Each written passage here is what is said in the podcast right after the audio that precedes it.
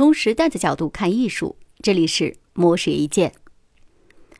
新东方的创始人俞敏洪，因为自己传奇的奋斗经历和人格魅力，成为许多人克服学习和创业困难的榜样。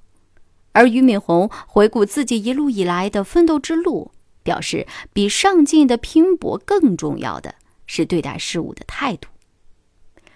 有人问俞敏洪。为什么即使是面对商业对手，也是一张微笑脸？俞敏洪笑了，他说：“我一直认为，即使是你的敌人，他最后也是为了你的成长而来的，所以我从不记仇。”俞敏洪认为，俞敏洪认为，人和人的相遇、相知、相见，都是一种缘分和情分，所以需要珍惜。当然，在人际交往当中，肯定会因为做错事、说错话伤害到别人，这时就应该及时的摆正自己的位置，并承担相应的责任和角色，把事情和人际关系尽量做到圆满。圆满就是皆大欢喜。俞敏洪坚持，俞敏洪坚持追求圆满。他说：“当初新东方股份制。”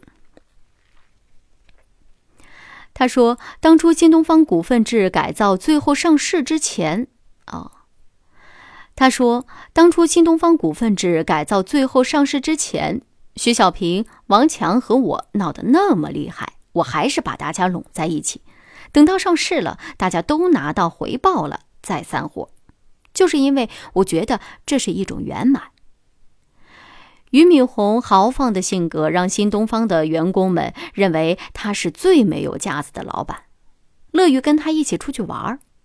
俞敏洪也认为豪放和理性是不矛盾的，豪放而不理性的人是疯子，理性而不豪放的人就是冷血动物。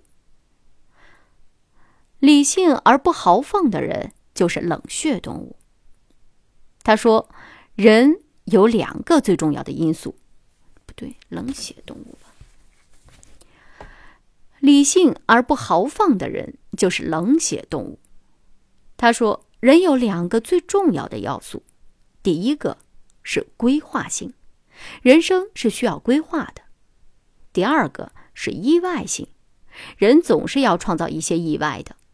换一个角度讲，就是人要理性，也要豪放。以上内容由模式意见为您整理，希望能对您有所启发。模式意见每晚九点准时更新。